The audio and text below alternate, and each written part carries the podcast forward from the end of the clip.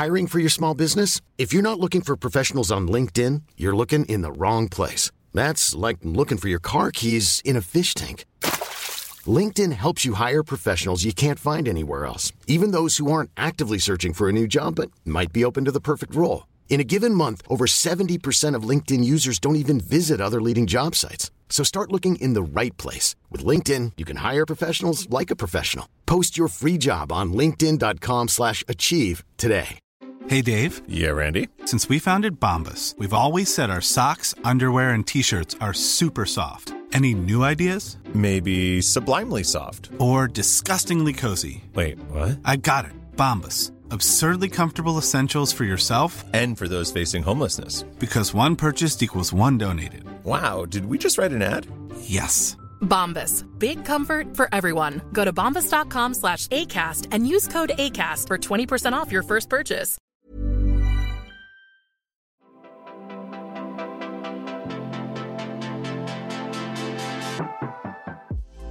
And good morning, everybody. I hope you all are having an amazing day. I'm really excited about today. I know I say that in every intro, but this is someone who I've admired for so long and just everything they do is just beyond. Um, we have today Myles Worthington, and he is the founder of Worthi, which is a multicultural agency. And you are probably familiar with this work when he was over at Netflix, who spearheaded a lot of great initiatives like Strong Black Lead, um, like so many of their amazing multicultural initiatives, and just really revolutionized um, that landscape, in my opinion. And so I'm so excited to have him on today as he walks us through everything that he's doing at Worthi and how he's helping brands and all that stuff, and just advice on just DI and inclusion and diversity altogether. So if you are into entertainment, if you are here for Beyonce, I think we talk about Beyonce. I think we get into a little bit. Um, also, I hope you all got your Renaissance tickets. Um, we are going to get into it, so I hope you grab a pen, grab paper, because Myles drops amazing knowledge on all of us. So let's get into today. And Myles, welcome. How are you? I'm wonderful. How are you doing? We are doing good over here, living our best lives. Uh, bravo, Con. People will go into that like another episode, but just know we're. I feel like you're gonna have uh, multiple episodic situation about it'll it. will be like it'll be like Beyonce's acts. I'll have like an act one, act two, act five, like just like different acts, just like going to it. Listen, maybe you'll have visuals. I don't know because I'm still waiting. Are you? I mean, Lord. We I don't know when it's going to come out, but right now it's not out. Like, yeah, it's like people. This is February. Like right now we're in October. We have no visuals. Hopefully in the future we have our visuals, and I can mention that in the intro. But till then, we have no visuals. No visuals. but Myles, before we get into, we always ask the question here: um, what the term "young influentials" means to you when you hear it. So, no wrong Ooh. answers. I mean, I'm glad to still be classified as young. What a blessing that I'm is. Dead. Um, I don't know. Getting out of bed with more creaks and things these days. I'm like, oh, I'm glad someone still thinks we're young, so that's good. Um, but I, I, I hope, I hope what it means is that somebody who's kind of cleared a path, opened some doors for folks behind them, and that's still accessible and approachable for that that not too far back generation. Um, I think when I'm like in this world and doing this work, I want to make sure that like I'm bringing people along with and making it easier for the next class, so to speak. So I, that's what I hope young influentials means. Come on, Trailblazer. Come on, Icon. Okay. Not even. I'm dead.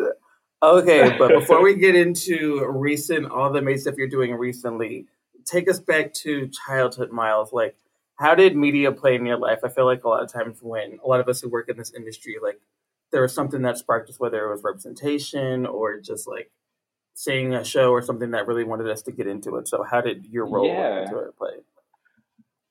Um, I think it might be like twofold. So I think the role media played in like the, in my life when it comes to just like representation and just seeing a family that looked like mine, felt like mine, sounded like mine on screen um, was probably like both Crooklyn and Soul Food. So I those two are still two of my favorite movies, and I remember seeing Crooklyn at a really young age and just being like, "Wow, that looks and sounds like my family, like so so much." And I grew up in a pretty predominantly white neighborhood. So it was it was like my family at home and and media re- representation like this, and that just felt good. It felt safe. And I, I have like a burned in memory of like sitting on the porch uh, at this house we were renting in Martha's Vineyard, and my great grandmother who's now passed.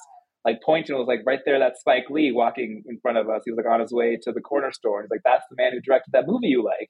And I was like, "Oh my god!" And then I met him flash forward a bajillion years later, met him and told him that story. So it was a really kind of full circle moment. But I think that those two movies like really hit home for me. And I think also later on in life, I forget the movie I watched, but it just showed what like marketing was. And I just didn't know what I wanted to do for the early part of my life. And I was like, look, like I am I'm not good at math. We are not going to be an accountant. We're not going to be these things where like you need this sort of like tactical correct, accurate information from me. Like that's not my strong suit. So I was like, what am I going to do? And then I, oh, that's what it was. It was Mel Gibson movies don't at me, but uh, what would I want? Remember, had like market the thing yeah. in the box. Like I was like, that is so cool. That's something I could do, and it doesn't involve numbers. Really, like let's do that.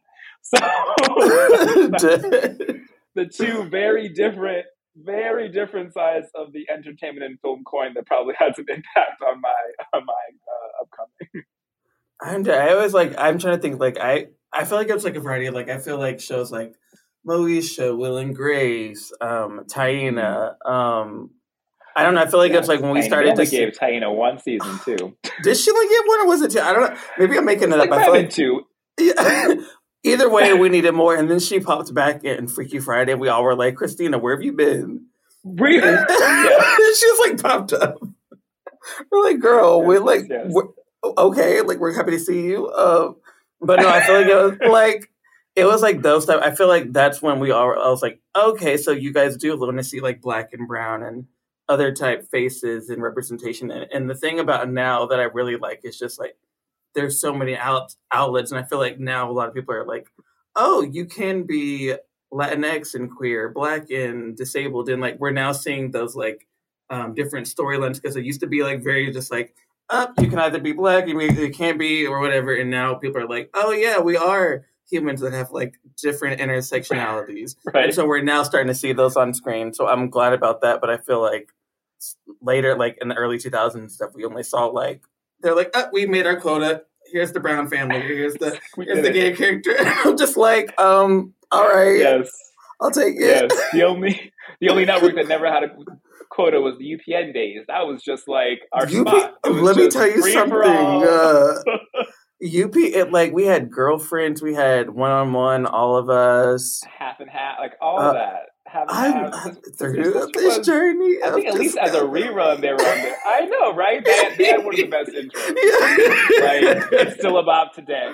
yeah, I like. Yeah, I, from time to time, I'll just like put on that theme song along with my week. I'll be like, "Mo to that, yeah." just, uh, uh, what a time! What a, what an era! What an era! Like lightning won't strike like that again. Mm-mm, mm-mm. I wish it would, but I just I don't see it. I don't it's see not, it. It's not coming. But now, fast forward. to like, did you study or what? Like, uh, what was like, or what was your like first role in like the media realm? Like, was it an internship or like entry level? Yeah, yeah. I think um. So I went to school in New York. So I went to undergrad at Fordham University in the Bronx, and I my very first internship was um, at Baby Phat and Phat Fashion. So I got to work like under Kimora Lee Simmons uh, and her whole team. Russ, Russell Simmons before Russell Simmons had some like problematic uh, like that was like a era, and that was like the era of Baby Phat and Phat Farm. Like we were at fashion shows, we were the cool, hot, sexy thing that a lot of celebrities were wearing, um, and that was another just like incredible moment for me because that was my first time being in like an off like a corporate office. You know, like I grew up like my my mom who's still working there now. She's been a flight attendant at Delta for 35 years. So I've never been brought up in like a somebody goes to a nine to five, goes to the office, comes back, see what that environment's like. So this was really my first time in it, and it was amazing, but probably also ruined me because I was just I came in after after that I would leave and go to other other offices and be like, oh, I just assume it's this diverse. It is this kind of female led, black and brown and Asian led, and just comfortable. Um, and then we'd go to other spaces and be like, oh, this was kind of a unicorn. This doesn't exist anywhere else. So that was like a, an interesting kind of thing to learn later on in life. But yeah, I think that for me sparked a lot of, of deep interest in a continued interest in marketing and communications and just storytelling and storytelling for us and people who usually don't get seen and served because those products were made by and for black people and Latinx people and Asian people and people who were just like of the culture and just being in those rooms and and and even working as an intern on some of those projects just felt so different and so just good that I was like I want to just do this um, all the time. So it was a really really kind of um, pivotal moment for for me and I think the rest of my career is is that one internship. No, and I feel like uh, that like that was just such a prime time. Like I remember, like I feel like did Kimora have like a reality show where she like did the ins and outs and like just seeing Life her like Fab Lane. I yeah. mean, I, I was like I was about to 10 say I was like yeah I was like I'm pretty sure I watched that like religiously, and I just used to love seeing like how just how Baby Phat and like Phat Farm all together were just like you said like change makers like leading it for like Asian, Black, Brown, like all that like really setting the tone for it and like seeing them in all the fashion shows and people like seeing like oh they can create yes like people like you're just copying and pasting it and making it for your own but like this is the blueprint. Yeah. like like get with it. And everyone now too is like body diversity but i was like i was working these shows this was like 2006 and Kimora always had body diversity in there and it wasn't body diversity it was just like well this is the kind of clothes I'm making. Yeah the standard. So um yeah no that was that was a really really cool experience. Yeah, and I feel like definitely like then that was when multicultural um marketing wasn't even called. It was just like the standard, like seeing like all different types of races, colors, like you said, body shapes and stuff on the marketing. And then like later on, like we started calling it multicultural marketing. But I feel like Yeah. like, at that time it was just the standard. Well, too, it was like that was the era. It was like so, Baby Phat, Phat Farm, Fubu, like Rocawear was coming out. So it was all the things that were like like Fubu for us by us. So like my interpretation at that time, it was like for it to be quote unquote multicultural, it had to be almost like owned and a totally separate thing. That's like this is for you. Like let's not you know tarnish the name of this like predominantly white brand by like making things more integrated or anything like that. Like it always felt like a standalone which at that time was like a beautiful thing and still is a great thing. But I think now like brands are being asked, it's like, no, no, no, no. Like this is the global majority. Like you have to change your thing and not Yeah. rely on a separate thing to come up alongside of you or behind you. yeah, it's like it's like, uh ma'am, it's not us, it's it's you. Yeah. it's like it, it's not me. But fast forwarding, you did a lot of great work at uh, Netflix, like Con Todo, Strong Black Lead, just like so many of those. Can you kind of give us like a background of like how those initiatives came about? Yeah, yeah, no, it was such a, an amazing experience and run journey. Um, so I started at Netflix October 2016, and I like cold applied online. Had not done traditional entertainment before, so I was just like, we'll see if this turns into anything. And fortunately, got in those doors and was hired on the consumer PR team, um, just as like a general consumer PR manager, like no focus on audiences, whatever, but. I remember very early on in my time there asking my then manager, like, hey, like, who does multicultural PR? Like, I want to meet the team. I used to do that at my other agencies. Like, would just love to, to say what's up. Um, and they're like, oh, that doesn't really exist. We don't have that. We don't have that specialty, this, that, and the other. So it's like, oh, like, do you mind if I try some things? Like, I won't let it get in the way of my job. Like, I just, I just feel like I want to test some things out. And I think one of the beauties of Netflix and the culture is just it's just this freedom and responsibility. It's like, yeah, if you think that's a good use of your time, like you should do that. Um, and there was no kind of like challenges there or like let's flag this to whatever. It was just like just go. So started a few things, like started like pitching black press, like here's all the black titles coming to Netflix in February. Cool, this is working. Okay, let me kind of reach out to Latinx press and say like here's all the Latinx titles that are coming with like the the kind of Latino directors or Latino actors and things like that, and that started to become a thing within within different outlets. Um, and then I kind of linked up with other folks across different marketing functions. I was like, hey, like I'm doing something over here. I heard you're kind of interested in doing something for audiences. Like, what can we do together? And we created the first brand campaign focused on audiences called First Time I Saw Me, and like summer 2017. We filmed it at Essence Fest, and it was this like really, really beautiful piece that um, did quite well, and I think really opened the doors and opened the kind of aperture of, of the appetite for that sort of work internally. And that was also happening at a time when the business was shifting a little bit where we were like, all right, like we're about to have like close to a thousand titles a year. We're gonna, you know, be in all these countries. Like we can't we can't handle the output of this on like one Netflix master brand. We have to kind of think differently. We have to verticalize. So with that and with um, that kind of like change, I was I then moved over to what was then called the brand and editorial team, and to help really stand up this new space. One of which was Strong Black Lead. Um, so moved over there. Was very very lucky to just be. I had a black boss in that moment, and we kind of together, plus another really great cross functional team, launched this this new platform. And and it was such a I wouldn't call it a risk, but it wasn't like we we uh, we had it all figured out. We were kind of like, we believe in this. This makes sense. We know if we're going to be in entertainment, we know we have to be in the space with specificity. Like, let's do this.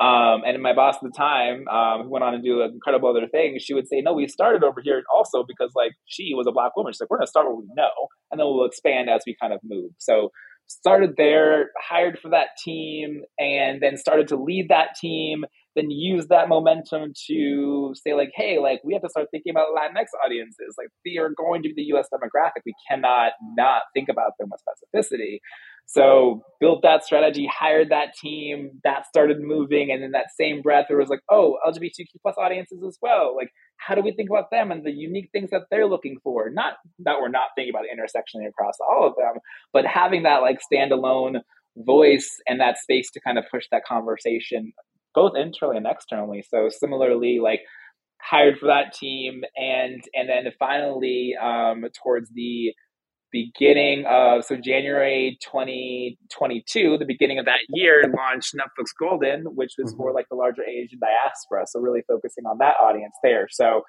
throughout that time, like built a lot of really incredible sub brands and communities, hired the most phenomenal, brilliant people you've ever met in your life that their sole purpose was like, how do we make the brand, the titles, the talent of Netflix resonate with people based on their lived experience? Um, so led like did that work for about five and a half, close to six years, um, and it was it was an incredible run.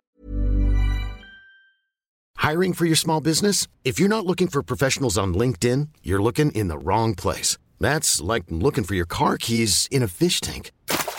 LinkedIn helps you hire professionals you can't find anywhere else, even those who aren't actively searching for a new job but might be open to the perfect role. In a given month, over 70% of LinkedIn users don't even visit other leading job sites. So start looking in the right place. With LinkedIn, you can hire professionals like a professional. Post your free job on linkedin.com slash achieve today. Hey, it's Ryan Reynolds, and I'm here with Keith, co-star of my upcoming film, If, only in theaters May 17th. Do you want to tell people the big news?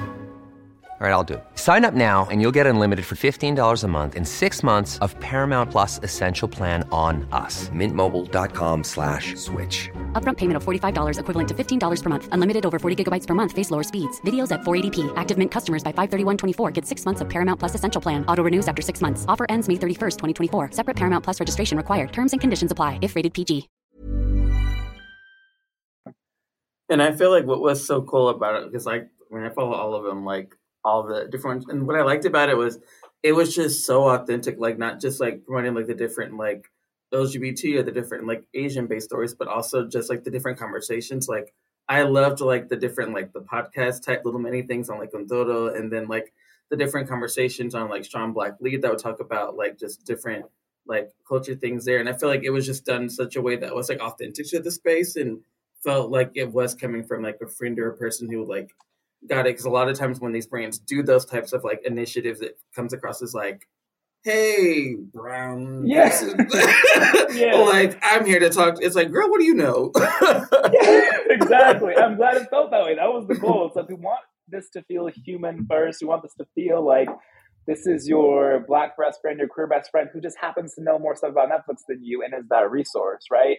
And I think I'll never forget there was another brand that came into Netflix and was like, "How did you guys do this? Like, give us whatever." We're like, we just hired um, we hired people of the audience and let them do the work. I'm so good. What what is the question again? Like that is always the hardest thing. I'm just like, how did you nail this? It's just like you hire smart black and brown and queer people and you just let them go um, and don't try to hold them back. So I think if you hold them back, then that's when you start to have this kind of corporate tone that is not believable, doesn't bring people in, and then it's just seen as performative. So again, I think attributing to like the Netflix of it all, where they just like let us have the free reign to do those things, was was really helpful in nailing that authenticity.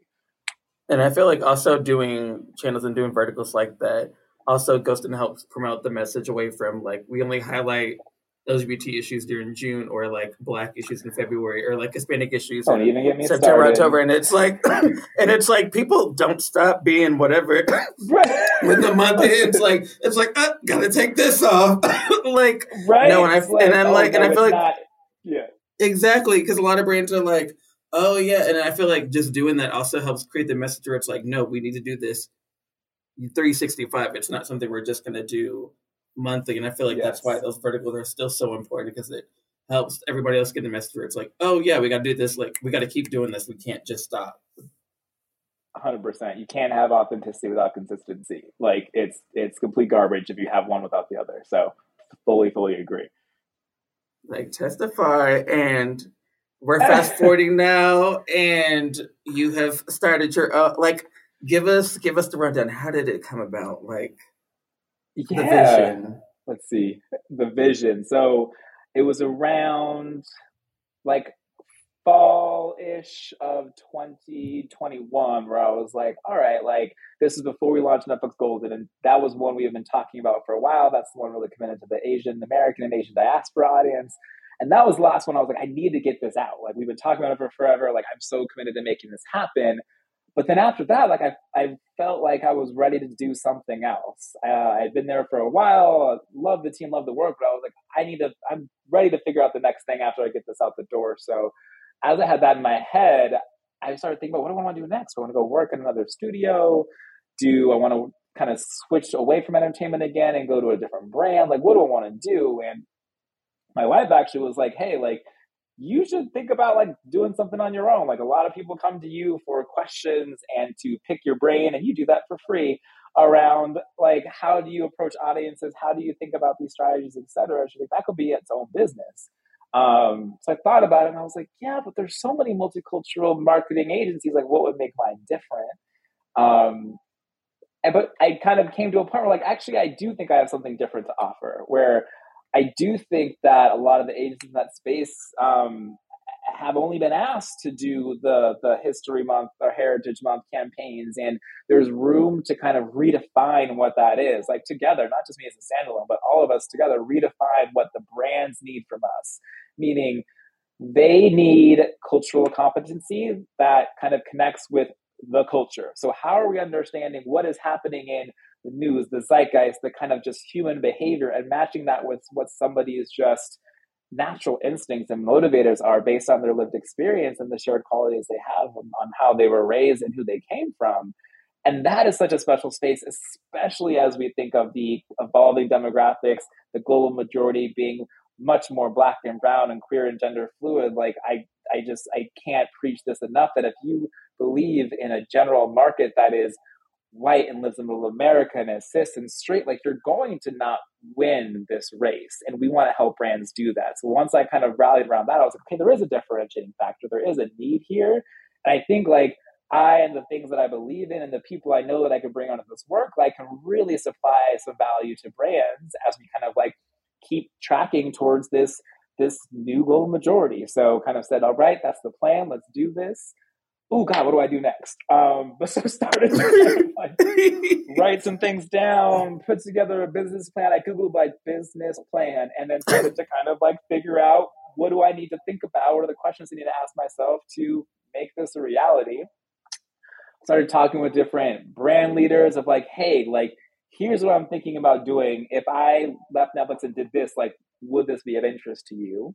Got a lot of good response, and um, towards the end of April, signed our first client. I was like, all right, this is, we're going, let's go. So jumped into that, started working with Peloton out the gate, then P&G, then Paramount Plus, then Lionsgate. And throughout this whole time, like I had announced that I was no longer with Netflix, but I was like, let me just build this in quiet. Like it's kind of nice to move in silence if I'm being honest. People are like, what are you up to next? I was like, resting. I don't know. You know once I drinking water, out. drinking water, minding my business. yes, exactly, exactly. And it was it was so nice, actually. Like as somebody who's kind of like sometimes lives in the public eye a little bit when it comes to this world, I was like, it's so nice to just fly under the radar for a little bit. And then I got to a point where I was like, all right, if I need to make this thing a thing and start bringing on more people and earning more business, like I have to announce. So did that, and and now we're in this really incredible point of just growing, adding more incredible business, and hiring a lot of the people who I used to work with on the Netflix side. So that's such a fun opportunity to like get back connected with that amazing, amazing group. And um, yeah, it's just it's thrilling. It's exhausting. It is terrifying. It is thrilling, and I love it. I wouldn't wouldn't change it for the world. And I feel like what's cool about that is like I feel like a lot of brands and stuff do want to be a part of the culture and like really, It's, it really it sounds like it's like an easy path, but they quote unquote don't know how to do it. So I feel like because it's like I think of examples where people are like, oh, like we posted about like um Pride, yay, um, but you know we want to stick around, but like where do we go? And I always tell people, I'm like, why don't you start internally, like talking to like people on your team who work with you who are a part of these communities you want, and it, and like a lot of times they're like so blown away. And I'm like, why why is that a misstep? Like, why don't you like why don't yeah, you start there? But an asterisk to that too, because that's sometimes labor, additional labor that like they may not shouldn't be responsible for unless they're getting paid a separate salary, right? Like it's like if I'm gonna go tap a black woman in accounting and ask about her blackness from a marketing campaign, and she's just like, I'm trying to get these balance sheets done. Like, why are you asking me to do this? But that happens a lot or mm-hmm. people or companies rely on their ERGs. And I think as Black people and marginalized people are like, I want to help. It's for the betterment of my community. But the tough part is, it's like you already have a job that you're being paid for. Mm-hmm. And these companies, if they're serious, they need to pony up and either change the staffing of their actual marketing team and or bring in an outside group person or whatever to help them because it's it's tough when it's like the on the shoulders of people who already mm-hmm. have responsibilities for the company.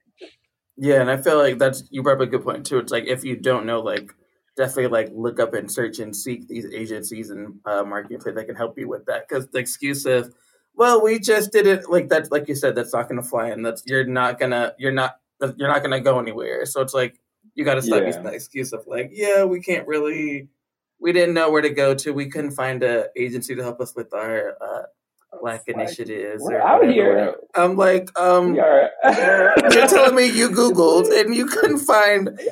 Nobody knew anybody. You have access to the internet? Yeah. You, you got on you got to be on Beyonce's internet and couldn't find what you needed. we always say like she found a hundred something person black person marching band and you can't find not yeah. one. Marriott, no, don't give me that. like uh, it makes it makes no sense to me. I don't get it. Mm-mm, mm-mm. But like, what is the what is kind of what is kind of the first step that you do whenever the clients like come to you and they're like, "Hey, we need help." Like, is there like a process that you make sure whatever you're working on with them makes uh, kind of makes sense with their audience where it doesn't seem like it's like forced yeah yeah i think it's it's it's a, a large conversation just around like hey what are you observing are there perceptions that you feel like are either incorrect or maybe correct that you'd like to shift because that's what really marketing is it's the, it's the business of perception shifting and, and creation right so it's like do we need to establish something or do we need to help shift it and really for these audiences like you can't fake the shift you cannot do a campaign and then expect everyone to be like, all right, they believe in us, we're good. It's really much more long standing than that. It has to be super consistent. Um, so really it's like it's aligning with that from the get of like, hey, like we're not we're probably not the best company. If you need somebody to just do your pride campaign, could we? Yes, but I want us to spend more time doing something that's a little bit more everlasting and systemically changing. Mm-hmm. So it's like, yes, you should do something for pride a thousand percent. Like your your silence is deafening if you don't. And another thing about marginalized groups is like we're gonna check the feed if you do or you don't, mm-hmm. and we will be like, well, did you did you have any queer people on June 29th? Nope, no, you flipped it, and then July 1st, that rainbow was gone. So mm-hmm. it's like it's like we're not getting to a point where that is the the level of output, but really like I'm I'm trying to get to a point where like I'm trying to show the data that these audiences are worth your ongoing investment. They're not a flash in the pan. They're not a, a heritage month. We did it. They're the ones who have massive buying power. they're the ones who have just incredible amplification and reach outside of their own demographic group. I think that's a, a huge misnomer where people think, oh, if we do something for black people, it's only going to hit black people. When everyone else has had to watch all these ads and movies and TVs of white cis straight people for years and somehow found a way to relate to them, now that the the growing demographic is changing, we're just asking everybody to see themselves in people who in, that they didn't have to in the past. And that is a powerful thing. If you look at even like, I say this a lot of times, but like one of the best shows of our generation, Insecure, is one of the blackest things to ever be made. Directed by, written by, starring, all that. However, Nielsen ratings are like, it's like 61% white women. So that watch the show. So, which means it's hitting the black audience. You can tell by opening up Twitter when any of those episodes would launch. but like, it's very clear when it was hitting, and the conversation after just kept going. But that did not deter or exclude people who did not have that exact same lived experience. And that's another kind of thing I'm trying to debunk with this work is that you have to go after these audiences. They're massive buying power, and they do not exclude others who have that specificity. Specificity is a powerful, powerful weapon. Yeah, it's like just because you have a show with a um, Asian family who's leading whatever doesn't mean whatever like blah blah blah like type of agenda. Like people, everybody's still if it's good content, everybody's still gonna watch it. So I Absolutely. don't understand the whole thing of like, well, you know, most of our demographics not this, uh, so I don't know if we should renew renew it for another season or really put in our marketing efforts to really push that it's coming. Like we don't know. I'm like people. Listen. like like the, the way that like you know everyone showed up for crazy rich asians and they only represent about 8% of the us demographic but i think like when they, when they were looking at the, the theatrical seats bought it was like 56% asian and then a really great spread of other demographics meaning that you overexcited the group that was in, that was for but also did not exclude others or like Little Mermaid coming up. Like, good Ooh. lord, like that Ooh. is going to be. Ugh. I've got two daughters. I cannot wait, and my son Ooh. too. Like, we're all gonna go front seat, rent out a theater, and just like have ourselves a time watching Halle Bailey do her thing. Like, that's just, it's yeah. The cultural and reset. everybody should watch that movie regardless. It yeah. is gonna be a cultural reset. That cultural, like I'm think I like when I when I think about the soundtrack and how Parkwood Entertainment is all up in that. It'll mm-hmm. be the mm-hmm. transit. I feel like the transition from like Scuttle singing to Sebastian, whatever. The transitions are gonna be smoother than Renaissance. Like I truly believe that. like butter, butter, butter. like I, I don't think I don't think people really understand like what we're about to witness. Like no. Beyonce is about to bless us in a way that we didn't know we needed. Like, I, do you think she'll get like a feature? Do you think she'll be a feature on the soundtrack? Little, little. You know, you know, she's an executive. You know, she's an executive producer. You know, she is. You know her hair. uh huh. like, but I'm just waiting on them to do Princess and the Frog live action. I want Keke Palmer to do it. Don't like. Oh yes. Keke don't argue with me. Every job, every job, just hire her the way I put her in every deck I sent, I was like, and then Keke Palmer should do this. I just and the fact that she's starting her own net, like her whole network thing. I'm like, uh, just everything she does. Like I like yep. I did. That's a, that's a whole episode by itself. I'm like Akeelah. You came that's here. A whole, that's a whole podcast by itself. Keke Palmer like, appreciation. yeah, I'm like Akeelah. You taught us how to spell and now you're teaching us how to bring representation to the TV screen. Mm-hmm. like I could, yeah, that's a whole nother episode. like, I, but for my for my last question, I guess like for uh, for those who are listening, like cool, like Myles left that you have Worthi and all these and your agency and all this stuff to do X, Y, and Z. But like, what's the first step for me who wants to bring more representation to our marketing and our branding? Like, what would you say to them? Yeah, I would say to stay really curious. Like, look, I think sometimes people think that it's just a ton of work, and sometimes people are fearful of it. Um, but don't be afraid. Like, don't be afraid of the shifting demographics. Don't be afraid of what you don't know. Um, there might be a fear of if I don't know this and hire outside counsel, is my job at risk? Am I showing that I'm incompetent? I can't do this. But actually, like you're showing that you're smart enough to know that this is needed for your business and you're bringing it in versus bringing it in when you have to, right? That makes it seem scary and, and reactionary, and you don't want that. Like bringing it in now and, and coming in with the data of how this is going to positively impact your business will only help you. So stay curious, don't be fearful, and just be open. Learn from others. Jump on Twitter, jump on all these places, and just kind of observe if, if it's if it's a foreign place to you, if if the conversations around uh, groups and and and and movies and shows that may not be directly for you or are are foreign, go to those theaters. Click the hashtag on Twitter and see how people are talking about it. And just just be a be a student of it all. No, amen. Because this whole thing of like, well, I don't want to hire them because they're, they're gonna. Ki-. Girl, you're not gonna lose your job. Right. Like, I'd rather you have marketing that hits than like you posting something, be like, did it and then and we yeah. all just look at you crazy. Like, are you kidding me? Yeah, because as you know, marginalized people are very loyal when you do it right, but also we remember we will drag your ass when you mess it up. So, like, just it's it's worth it to hire and pay for it at the upfront than pay for it in a different way later. Cleanup crew is a lot harder. It's a lot, lot harder. Yeah, it's like it's like we will drag you to the end. We will go through to, to, the end. Yes and it's the memory too. That's why I like I love and hate the internet where you know you'll see a brand do something great and be like, yeah, but three years ago they said this that one time. That screenshot. So I don't know if they're right or if this is bullshit or whatever. I'm just like, wow. You went through your photos and were like, no, I saved this one. Let me just look and see. And found it and just dropped the receipts. And that is what I love and hate about Twitter and, and this work sometimes. Listen, when people start bringing up receipts from like well, she posted that thing in September 2nd, 2007. I'm like, she barely got on Twitter. Like, how do you have this yeah. receipt? Like, it blows my mind. That's why I'm like, listen, if you have a, a, a gut instinct where you're like, I don't know if this is going to hit right, just scrap it and start from scratch. Yeah. Just, if you even think, just no, just stop. Just stop. Mm, yep. but Myles, thank you so much for blessing us with all this knowledge, all this, like, uh, wisdom, just blessing us. Bless you for being here.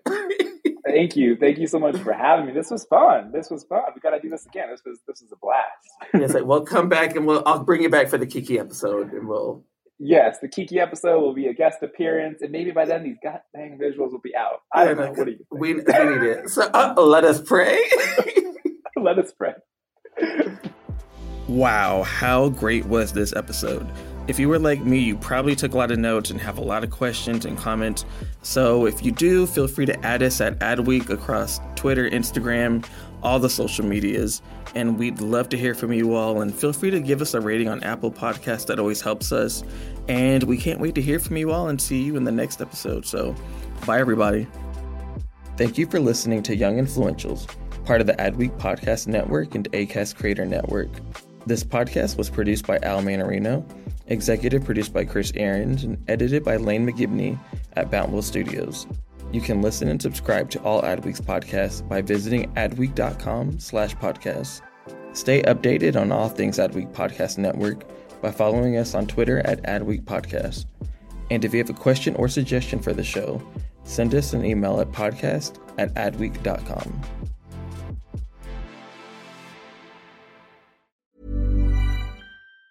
Even on a budget, quality is non-negotiable. That's why Quince is the place to score high-end essentials at 50 to 80% less than similar brands. Get your hands on buttery soft cashmere sweaters from just 60 bucks, Italian leather jackets, and so much more.